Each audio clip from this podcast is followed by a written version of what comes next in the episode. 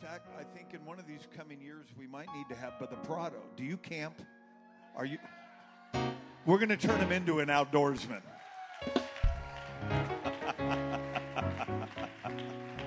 in Jesus' name. We're going to have a great time. Now, the sign-ups are going well. Listen, there's information. A lot of people have been asking questions. Okay, what about this? What about that? What about this? And that's understandable. In the vestibule, there is a table that is set up that has all the information about the camp that you would ever you would ever need. Uh, and beyond that, if you have other questions, we want you to feel free to either talk to Brother Chris Earls. Lift your hand. The Bear Slayer, Brother Chris Earls, right there. In Jesus' name. Hallelujah. Next thing he needs to do is kill a lion with his bare hands. Hallelujah. He could do it. All right, don't miss this part. And then I'm going to get out of the way. There are some people, listen, it's $85 a person, which is incredibly, it's an incredible deal for all that's being offered. Food, all of the activities, it's mind boggling. Have a Starbucks, they have stuff in the water, stuff in the woods, zip line, da da da da. I can't even, I couldn't even rehearse it all. All the things that this camp has that you will have full access to. There are some among us that may say, listen carefully, that I'd really like to go, but that still in our con- in our situation is still a little bit steep. Well, when we have these kind of functions, we have a little little deal over here to the side because we want everybody to be able to go. And so privately, you are I, I'm, I'm want you to do this. I want you to contact me and we're going to do everything we can to help you and your family come and be a part of our annual family camp. I don't want you to feel embarrassed. I want you to feel like it's a real need. I want to go. Da da da. Well, that's what this is for. And uh, it's more important to me that we're all together. And I want to tell you, in the 21st century, it's becoming more and more of a challenge to keep the church together. I can't think of one, even this last summit conference, we looked around and we saw that there were many people that were not here. This isn't a rebuke, just, a, just a, an assessment of things. But it's becoming more and more of a challenge to keep the church together, moving together, and receiving together, and being blessed together. And so we want you to be there. And I want you to feel free to get a hold of us, and we will do whatever we can to make sure you can go. Everybody said, Praise the Lord. Everybody that loves street tacos, say, Praise the Lord. We don't have street tacos today. We have Brother Rodriguez's special fried chicken. And I want to tell you, and I want to tell you, it's so good you'll be licking somebody else's fingers when they're done eating. Just having fun. Just having fun. I'm glad Brother Prado's here. There's only one Brother Prado. We love him, his family, believe in what he's doing. He's having revival. Let's clap our hands unto the Lord for the man of God as he comes. Amen. Let's give the Lord Jesus a great big hand clap of praise. Oh, hallelujah. Come on. Let's magnify Jesus. Hallelujah.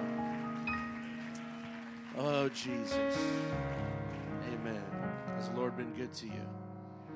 Amen. If you have your Bibles, we're going to go to the book of Exodus, the 13th chapter. And while you're going there, let me just uh, give honor to your pastor uh, give honor to this great church. And uh, every time I, I come back, amen, the, the music gets better and better, the preaching gets better and better, the people look better and better. Praise God. And uh, amen. It's the will of God. Right. It's the will of God. God makes things better, doesn't He? Amen. God wants us to make things better as well. Praise God. This is not just for us, this is for everybody around us. Hallelujah. And uh, a lot of people forget that Joseph had a dream and Egypt was saved. Praise God. And uh, everything God gives us is to reach out into this world. And, uh, we still have a job to fill up all the empty places in the pew. Amen. Can you say amen? I had a sermon I wanted to preach, but God told me to put that away. And um, I felt like He told me like that that is not what His people need. So I'm going to go into a slightly lower gear, and um, I'm going to deliver what I feel is the word of the Lord for you this morning. And uh, it might be a little more along the preaching side, but hopefully it blesses you, encourages you, and strengthens you. Can you say amen? Do you love the word of the Lord? Exodus 13, chapter 17. 13, verse 17. Excuse me. Exodus chapter 13 and verse number 17. Somebody say amen when you have it. The Bible says, And it came to pass when Pharaoh had let the people go, that God, everyone say God, that God led them not through the way of the land of the Philistines, although that was near. For God, everyone say God, for God said, Lest pre-adventure the people repent when they see war and they return to Egypt. But God, everyone said God, but God led the people about through the way of the wilderness of the Red Sea, and the children of Israel went up harnessed out of the land of Egypt. And I want to talk to you just for a few moments this morning on this subject embrace the long route. Embrace the long route. We live in a world that's fascinated with shortcuts and speed and getting places really fast. But God, but God sometimes chooses the long route. I didn't think I'd get a lot of amens on that one, praise God. But God sometimes chooses the long route. Can I get a bigger amen than that? Hallelujah. Heavenly Father, we thank you for your spirit and for your presence. Lord, I need you today to help me to minister, to preach the word, to edify the hearer, to impart grace and faith and strength. God, use me and speak through me as the oracles of the Lord. God, I'm not worthy to preach your word. And I pray today, God, for your precious spirit to cover me and to enable me and to strengthen me. In Jesus' name. Someone shout a great big amen. Let's give Jesus a great big hand clap of praise.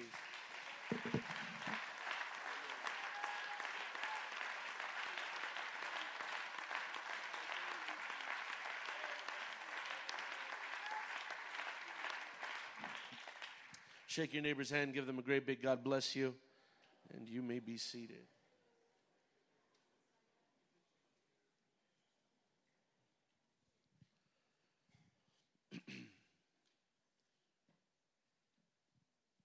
we are in the 13th chapter of Exodus this morning, and there's a lot that's already happened.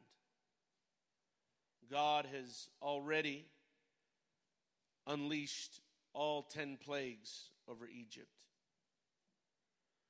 God has already warned Pharaoh as much as he's going to warn him. The firstborn have already died.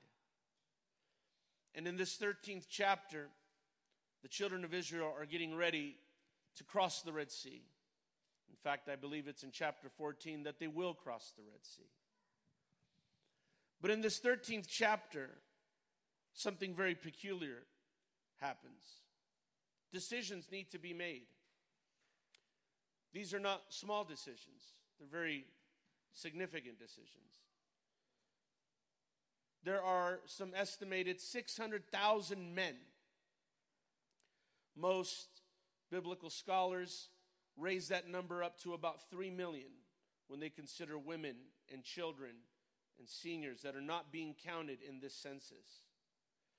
And it's a very significant, important choice that needs to be made as to what you're going to do with 3 million people. Because they are leaving a system, they are leaving a civilization, they are walking out of Egypt, the most advanced civilization of its time. And they are now going to enter a place where they're not depending on anybody to tell them what to do. There's no markets. There's no national currency. There's no laws and police. They're going out into the wilderness. And the Lord tells Pharaoh, Moses, and Aaron, and everyone else from the very get go that the reason they're going out to the wilderness is so that they might worship me. But we know that that's just the shorthand answer because in reality, they are not just embarking on a journey, they are embarking upon becoming a nation. They are going to become a nation. They are going to get out into the wilderness. They are going to have laws. They're going to have a system of their own where God is the center of that system. But right now, decisions need to be made as to what we're going to do with 3 million people. Some people say that a line of 3 million people is some 65 miles long. That's a long line.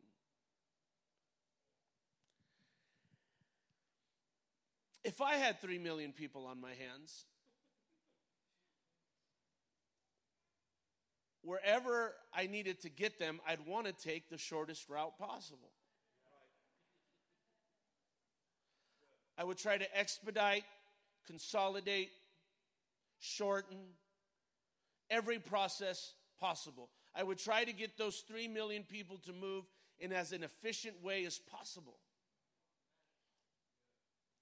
And God stops Moses and he says, We're not going the shortest route possible.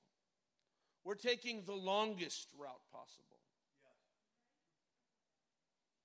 We're taking the longest route possible. And immediately, God gives a reason why. But I want you to know that this reason is rather layered. You have to look a little deeper into it because there's more behind there. And God says, the reason we're not going to take the short route is because if the people see war, they're going to repent and they're going to go back to Egypt. And God never intended for his people to go back to Egypt. And the problem with the shortest route out is it's the shortest route back. And God says, You're permanently coming out.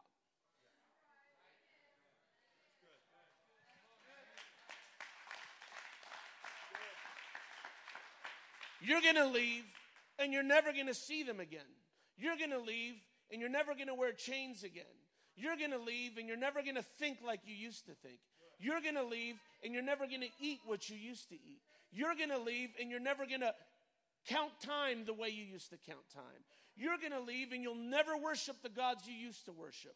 You're going to leave and you're never going to live the life you used to live. And so we're not going to take the short route out because the short route out, amen, at the very slightest trouble, you're going to take it right back. And I don't want you going back. And this is not part of this morning's message, but I do want you to know that when God takes you out of something, He does not intend to let you go back into that thing. If God delivered you from alcohol, He's not trying to let you go back to non alcoholic beer. If God delivered you from drugs, He's not trying to let you go back to legalized drugs. If God delivered you from fornication, He's not trying to let you go back to fornication. If God,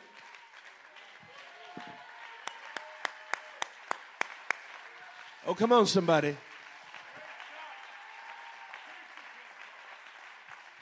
And this is not part of my message this morning, but I want you to know that even the most seasoned saint, amen, has to constantly, amen, keep their Holy Ghost fresh and moving inside of them because with time, amen, conviction, convictions can slip away. With time, amen, firm, firm things we used to have a firm grasp on can begin to let, we can begin to let go of them. And so every often, amen, if not every day, we still need to hit the prayer room. We still need to open the Bible. We still need to push away the plate. We still need to come to church. We still need to hear the preaching. We still need to fellowship. We still need Come on, I don't want to lose this. I, I, I don't want to be in church for 25 years just to backslide. I don't want to be in church for one year just to backslide.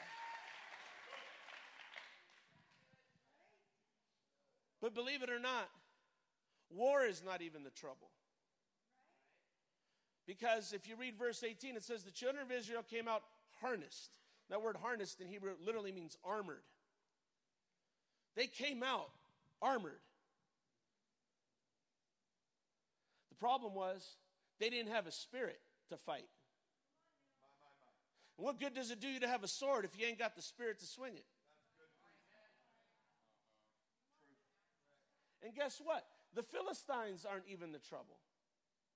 Being attacked by the Philistines is not so much the problem in and of itself.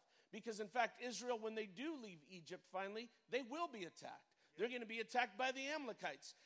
The, the difference between the Amalekites and the Philistines is that the Amalekites were just bullies. But you can handle a bully, you just hit him back. The difference between the Amalekite and the Philistine is that the Israelites had to go through the land of Philistia. And let me tell you something you never want to fight a man that's fighting for everything. You never want to fight a man that's defending his home, his children, his wife, his town. That man is going to fight to the last drop. You can punch a bully in the, lo- in the nose and he'll cut it out. But a man who's fighting for everything he's ever had, even God chooses his battles wisely. Even God says, you know what? You guys have swords, you guys have shields, but you don't have a spirit. And you you can't cross through this territory because these people are spirited and they are determined to fight with everything they have to defend their land, their country, their families. And you don't have that spirit. So we're not going that way. We're going to go the long route. We're going to go the long route. And I'm not going to preach very long this morning. Nobody wants the long route. 65 mile long line, 3 million people. Why the long route, God? We see all the problems that can arise. But isn't there more problems that can arise? First of all, on this long route, God, there's a huge body of water called the Red Sea.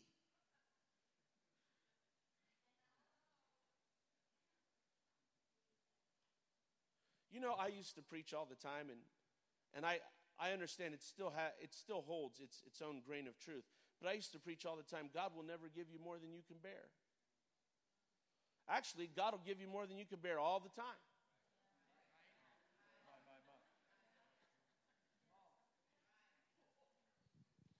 But He doesn't do it to frustrate you. He doesn't do it to discourage you. He doesn't do it to get you to go out the back door. He doesn't he does it so that you turn to him. He does it so that you say, "You know what? I cannot bear this burden on my own." Come on. I'm talking to somebody this morning. I'm talking to somebody this morning. You're wondering why you have this surplus of trouble. I'll tell you why you got the surplus of trouble. I know you're trying to find out who to blame. I know you're looking in the mirror, not even too happy with that man or woman. But can I tell you that the surplus of your trouble, amen, is a hope. It, it, it, God let it happen in hopes that you would turn to Him. Amen. Don't let it drive a wedge between you and God. Let it drive it, let it drive you closer to God. Don't let it be the thing, amen, that makes you walk away from God. Let it be the thing that makes you walk to God. Amen. Don't let it be the wedge issue between you. I'm telling you, every single thing that's going on in your life right now, you can take it to God in prayer. You can take it to God in praise. You can take it to God in worship. You can take it Come on, somebody. I'm preaching to somebody. Let's magnify Jesus here just for a few seconds. Oh, hallelujah.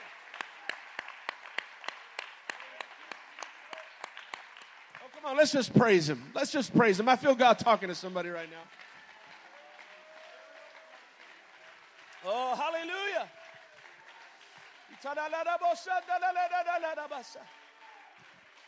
Jesus, Jesus, Jesus. Come on, as you're clapping, you can hand some of it over to God right now. You can give God that surplus right now. You can give God that extra stress, that extra pain, that extra.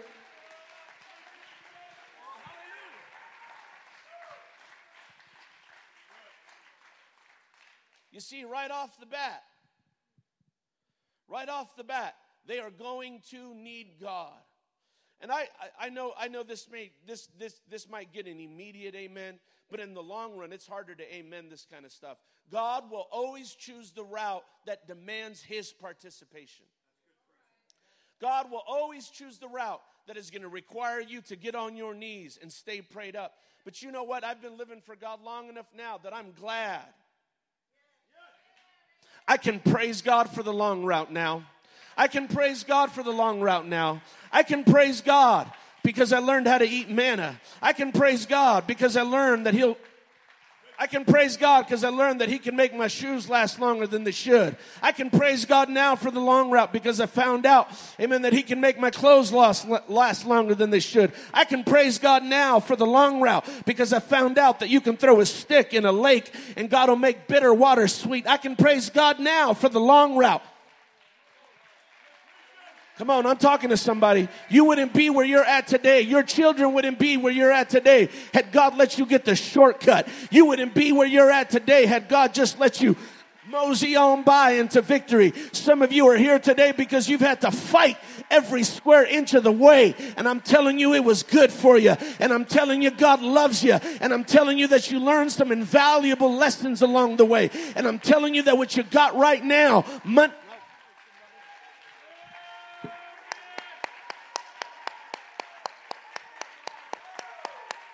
on, let's magnify him.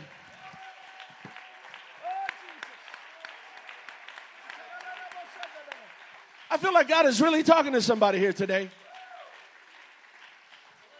God will always choose the route that demands his participation. God refuses to be left out.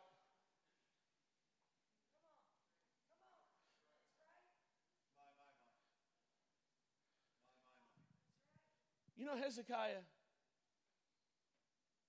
Hezekiah was a righteous king. There's no arguing that. He's even in the bloodline of Jesus Christ. There's no arguing how good of a man Hezekiah was. There's no arguing how good of a. When, when Israel was in shambles, Hezekiah brought about a religious, spiritual, and economic revival that was so desperately needed. Man, he was a good king. But he got sick and he almost died.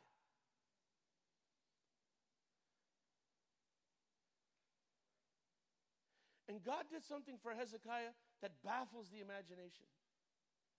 Isaiah comes in. This is how good God is. Isaiah comes in, says, Hezekiah, you're going to die. I just came to let you know the good news. And Isaiah leaves.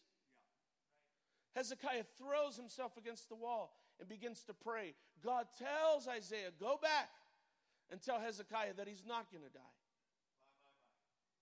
And Hezekiah himself is rather incredulous. He says, Well, if it's true, make the sun move. And God makes the sun move.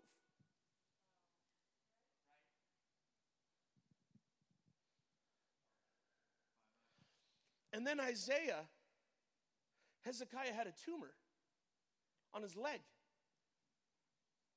He had a massive growth. And Hezekiah gives him some dates or melons or something. I don't remember off the top of my head. He gives him these fruits. He says, Put it on your leg. He puts this fruit on his leg, and the next day, the tumor's gone. And a few weeks later, the king of Babylon's son shows up to congratulate Hezekiah on his miracle. Or so it seems. But we all know political meetings are much more layered than that.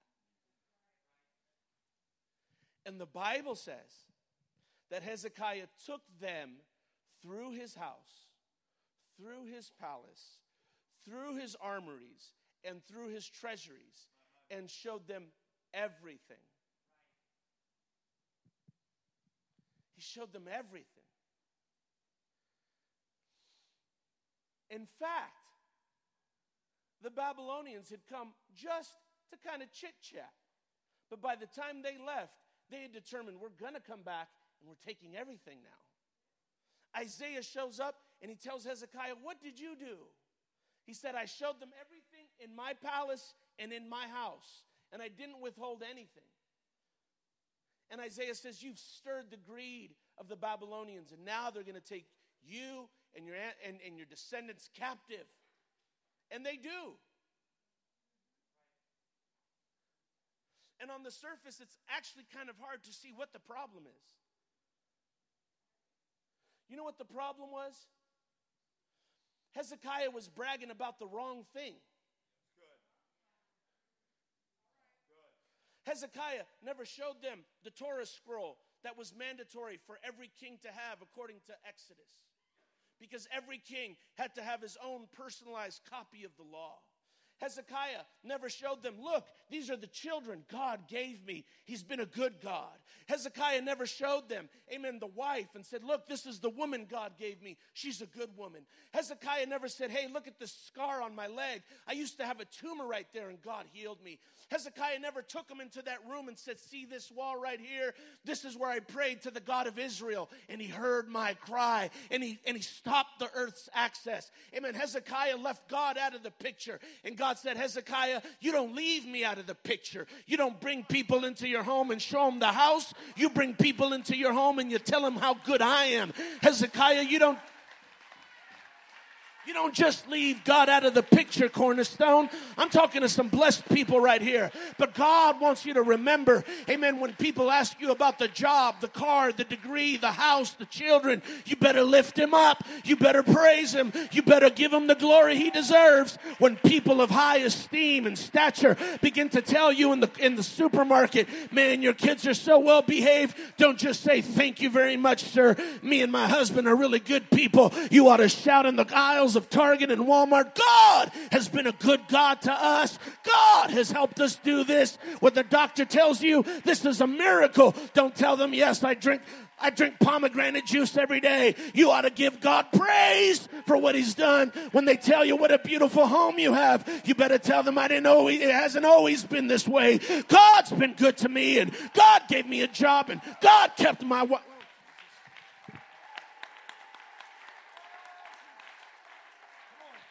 Come on, somebody. Let's give God some praise right now.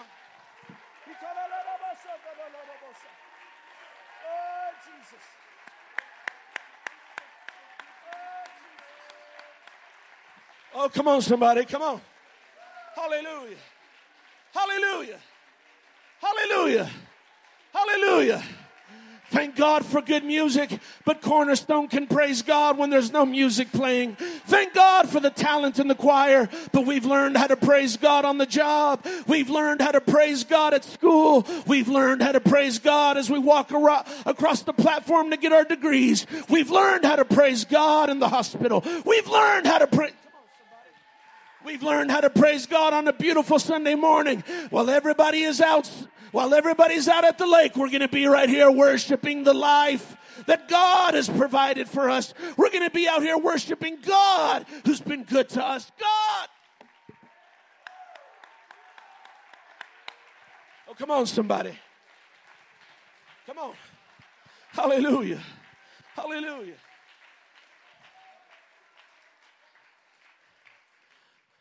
I'm talking to two people this morning. Group number one.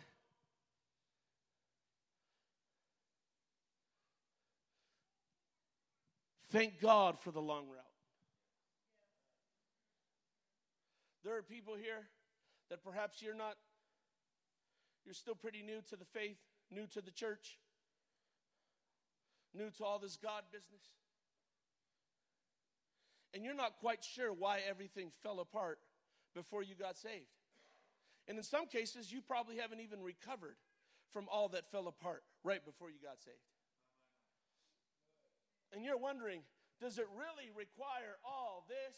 Yes. Because God is not interested in you going back to those friends. God is not interested in you going back to those suicidal thoughts. And God is not interested in you going back to that illicit relationship. And God is not interested in you going back to drug addiction. And God is not interested in losing you. And so He says, We're going to go on a long route because the longer you go out, the harder it gets to go back. And I want you to know that what God is doing is He's making it virtually impossible for you to go back. And that's a good thing. That's not a bad thing. That's a beautiful thing. That's a wonderful thing. I thank God that there's more roadblocks behind me. Come on, somebody. I'm, I'm talking to you, new convert. I'm talking to you, six months saved. I'm talking to you two years saved and you're still going to court to fight for custody of your kids. I'm talking to you right now. I'm talking to you right now. Prayer meetings in the car as you go to that job where you're underpaid. I'm talking to you right now as you as you as you kneel in that living room that doesn't have furniture for the rent and you don't know why you're going through what you're going through and how can you have Jesus but things be this bad? You're on the long route, honey, and one day God's going to take you out so far, you'll never go back to the woman you used to be. You'll never go back to the man you used to be. You'll never go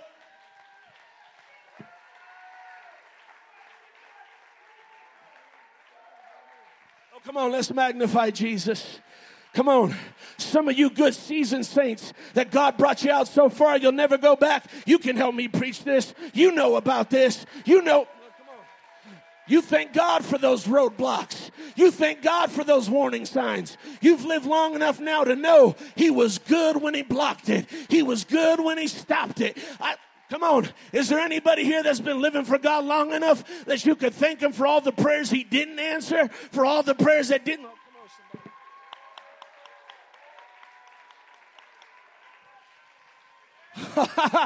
Is there anybody here that can thank God for the job they got instead of the one they initially wanted? You know, the job that you thought was the job of a lifetime. But God said, We still got some walking to do. We still got some miles to go. I got some way better for you. And now you're sitting in a job that you don't deserve, that you're uneducated for, that you should have never got. That you,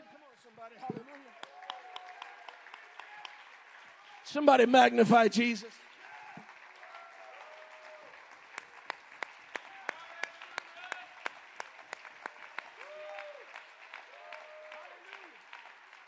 Hallelujah. Hallelujah.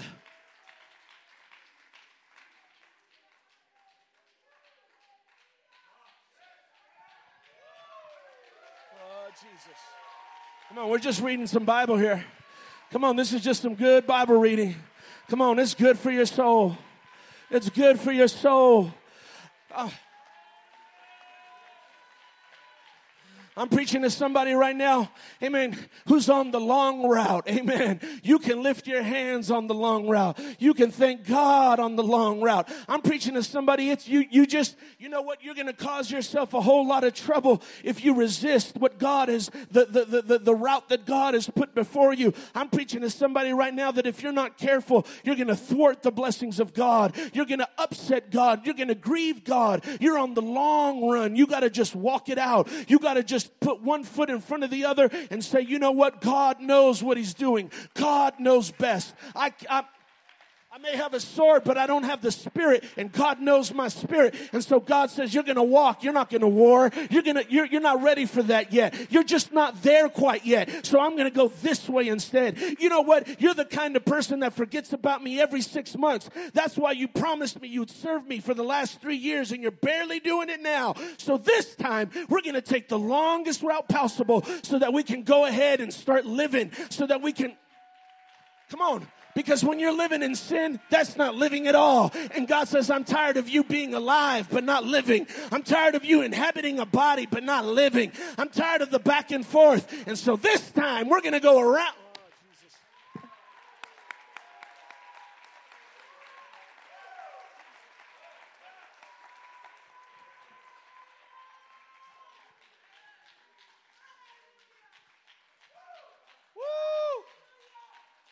It's okay if God's talking to you. It's okay to cry if God's talking to you. It's okay to lift your hands if God's talking to you. It's okay to pray if God's talking to you. It's so. It's okay to break out into prayer right now if you were thinking about fried chicken and tacos a second ago and you were just hoping I'd wrap this up very quickly. It's okay to break out and say, My goodness, God is talking to me today. God is talking to me and my wife today. God is talking to me and my kids today. God.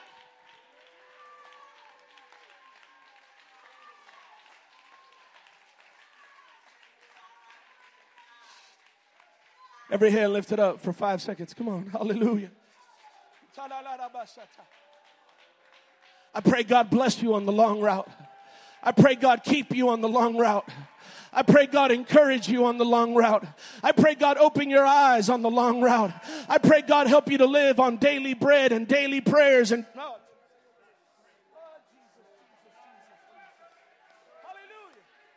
Hallelujah.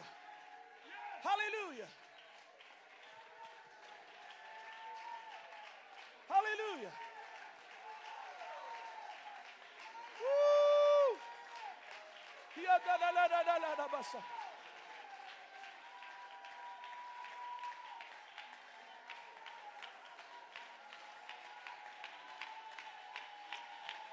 Yes. Come on. Come on. Oh,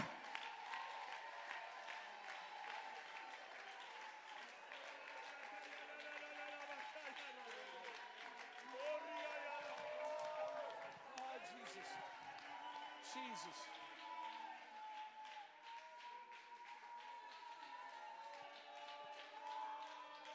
Oh, Jesus. I pray God bless you on the long route. In the name of Jesus. In the name of Jesus. Hallelujah. Hallelujah. Lay your hands on your wife, bro. Lay your hands on your wife. Hallelujah. I pray God bless you on the long route. I pray God keep you on the long route. I pray God heal you on the long route. I pray. I pray the Holy Ghost encourage you on the long route. In the name of Jesus. In the name of Jesus. In the name of Jesus. I pray God help you to forget your past on the long route.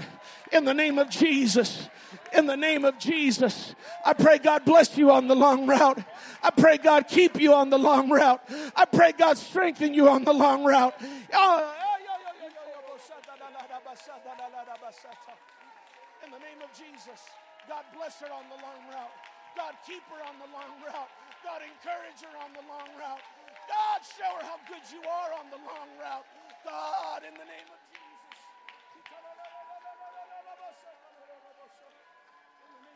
Jesus. In the name of Jesus. In the name of Jesus. In the name of Jesus.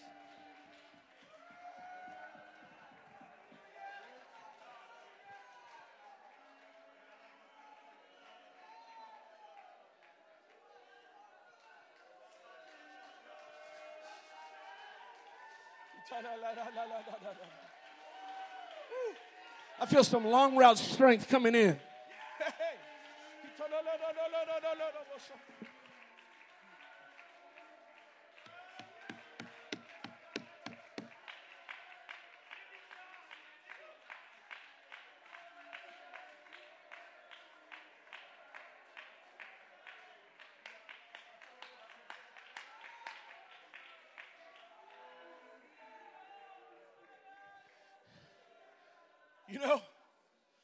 Gasande, there's a big difference between reading a book and being a reader.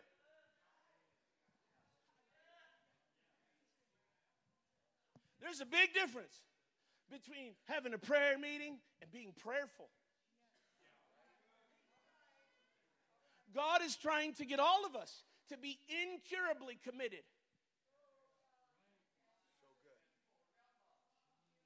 I mean, where we're just people, that that's just what we do. It's not prayer meeting's not a goal, it's lifestyle. We don't pray once in a while. We pray about all things. We pray about everything. And all oh, no, We're not just trying to go from battle to battle. We're on the long route.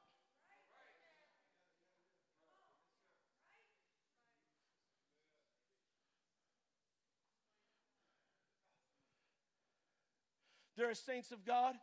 I, I, I, I have a word from the Lord from you, for you. You are on the long route.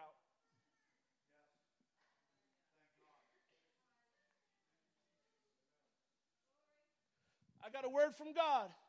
Your marriage is on the long route. Until one of you quits saying, I wish I never married you.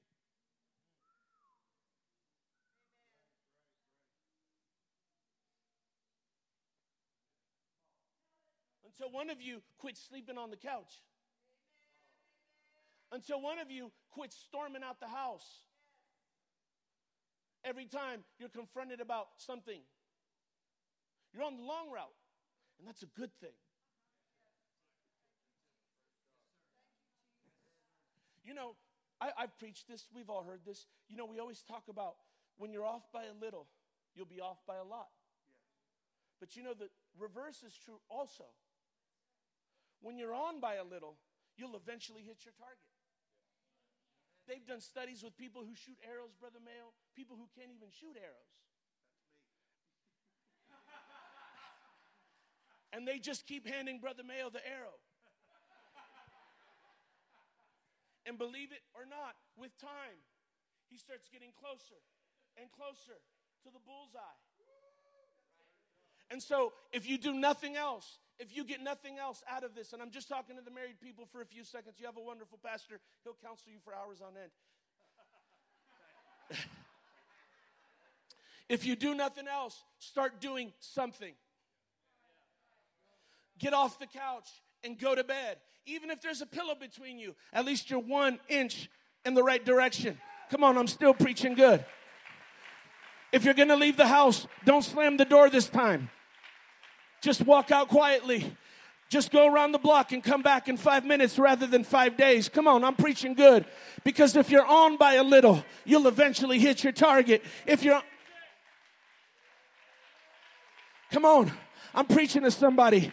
Don't throw a plate this time. And if you got to throw a plate, throw a plastic one. But just get on target little by little. And before you know it, your marriage will be where it needs to be. And hey, guess what? You're on the long route. You got time. Start working on it. Don't worry about it. There's no hurry. Just get yourself together. Even if it's just a little bit, even if it's just one step, even if it's just one inch, but just start doing it now. And before you know it, you're going to have the marriage you dreamed about. And before you know it, your kids will turn around. And before you know it, your backslid kids will come back. And before you know it, your husband, before you know it, you'll wake up and your husband will beat you to prayer. Before you know it, you'll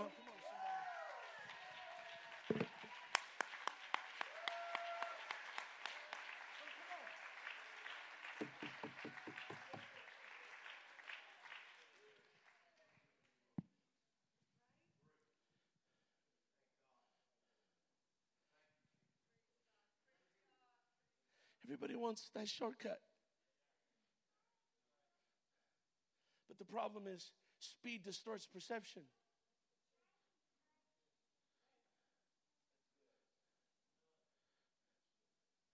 You go fast enough, you're just not seeing things the way they really are.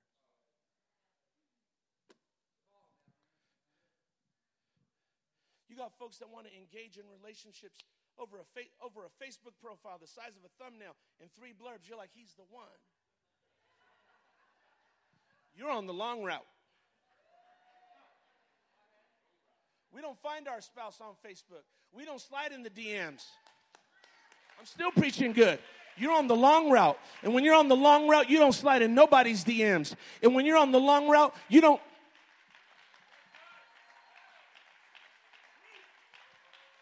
We ain't yeah, I, I, thought it'd get like that. It gets quiet. I'm telling you right now, amen. Relationships take a long time, and you got to get it right because there's something worse than being single, and that's being married to the wrong person. And I'm. I'm still preaching good right now. You may not want to shout about that because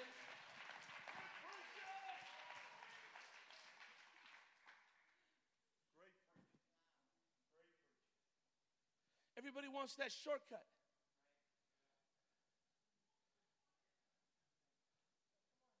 I don't even know why I'm saying this, but I'm saying this.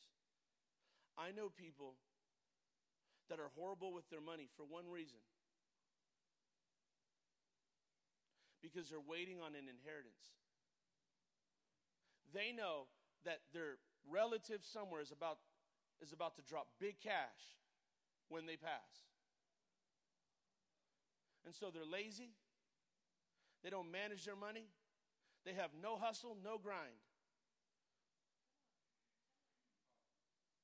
We're getting really quiet now.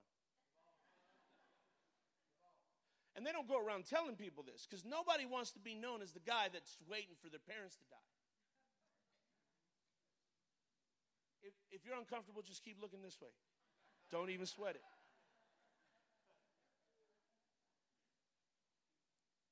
Listen. Listen. You got you, you've got to be about your business at all times. You because guess what? Your your mom and dad's inheritance ain't gonna change your life that much. And if you sit there wasting your life away, amen, I'm telling you, there's nothing worse than clean water in a dirty pitcher. And what good does the windfall do you if you're not equipped to manage it, and equipped to administrate it, and equipped to save it, and, and equipped to keep it off to the side, and equipped to be generous with it? What good does it do you if you get a big inheritance being a couch potato? You're gonna, you'll probably end up more broke in the end. Thank God if you get it. Thank God if you don't. But you got a God that's walking with you, and He's got you on the long route, and He wants to teach you some things about money and life and blessing and grace and strength and faith. And He wants to teach you some things about getting through college and having a good marriage. And He wants to give you a bunch of stuff that money can't buy. He wants to get you a bunch of stuff that's a spiritual inheritance, that's a heavenly inheritance, that's better than anything any man or woman could ever leave you. Well, Brother Prado, I don't believe that. That's because you ain't walking with God. When you start walking with God, you'll realize that what God gives you. come on, somebody. Come on, somebody. Come on, somebody.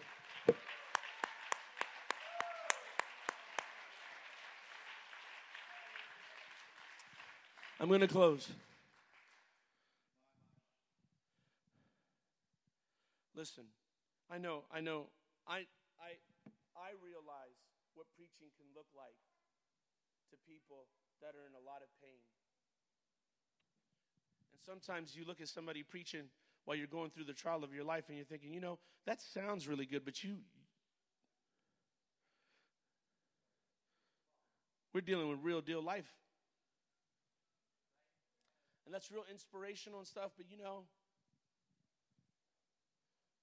I'm going through some things right now that are very real.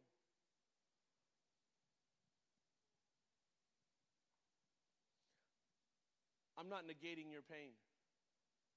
Your pain is more real than even you or I could articulate together. And the truth is, your pain won't be clapped away.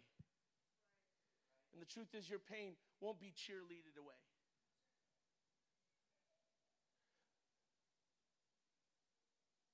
But you can't walk your pain out. Do you know that they've done studies on PTSD? Because now we're producing more veterans than ever, than ever. God bless our veterans.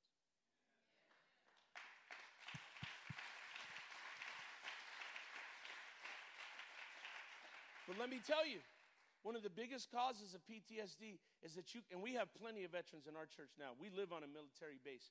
But one of the biggest problems, Brother Mayo, is you can go from gunshots in Mogadishu to back in California holding your baby in a matter of days.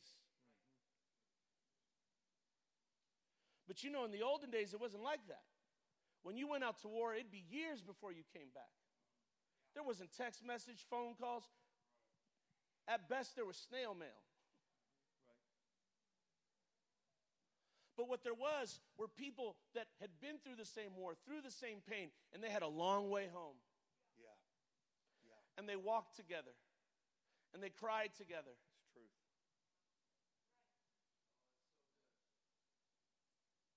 And they burned off all the pain and they walked out all the pain and they wept all the pain out. So God says, I'm taking you on the long route. Don't get too angry because I got a few sisters over here on the left side of the church that have been through what you've been through, girl. And nobody's in a hurry, and they're going to walk with you.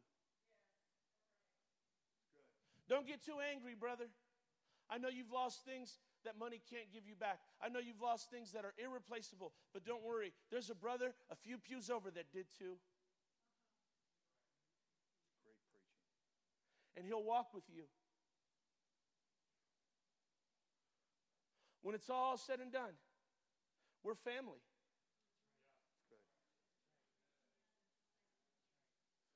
The implication of our Father which art in heaven means we're all brothers and sisters. Right. We be brethren. We ain't twins.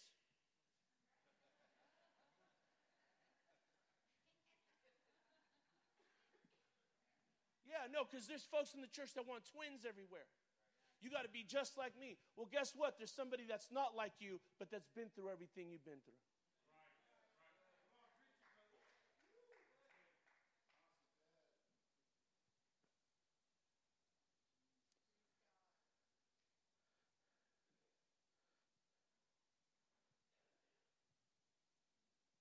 I'm done.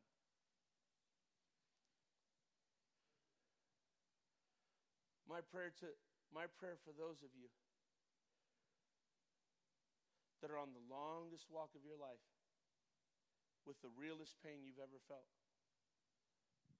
is to start praying now God, give me somebody to walk with. Hey, let me tell you something about reaching glorious places, unimaginable places. The closer you get to Him, the harder it gets. The clo- Jesus referred to Calvary as the moment in which the Son of God is glorified. And you know that the closer he got to Golgotha, the harder it was for him to carry his own cross. The closer he got to that next level, the harder it got. And God said, Don't worry, I'm bringing you somebody. And we're going to walk. Yeah, there's shortcuts. We're going up the hill.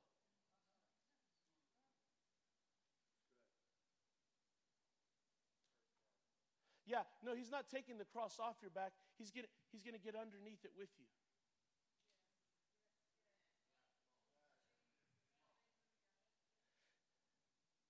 And yeah, they're going to lead you to the top. And there's still some pain there. But on the other side of it all, there's change. There's, there's a new life. There's a resurrection. There's a rising up out of the ashes.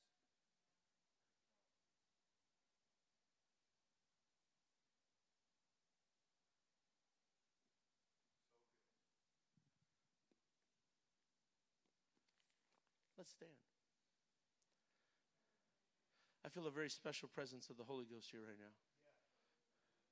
Can we pray together as a family? Just, you don't even have to pray anything specifically. I, I could feel it in some of you. You just feel like throwing your hands up and just weeping. Just do that.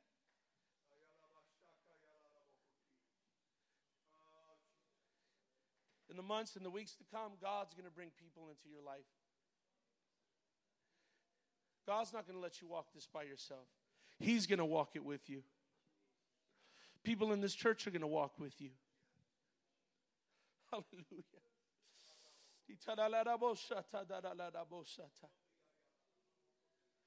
Jesus, Jesus, Jesus. Oh God, we love you, God.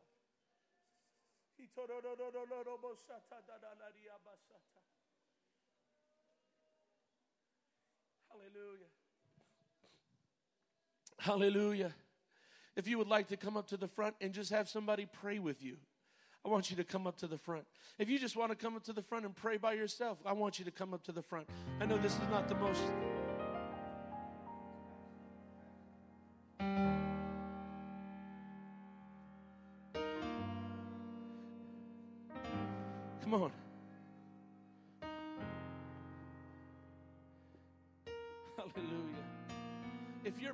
For somebody on the other side of the church, go ahead and make your way over there.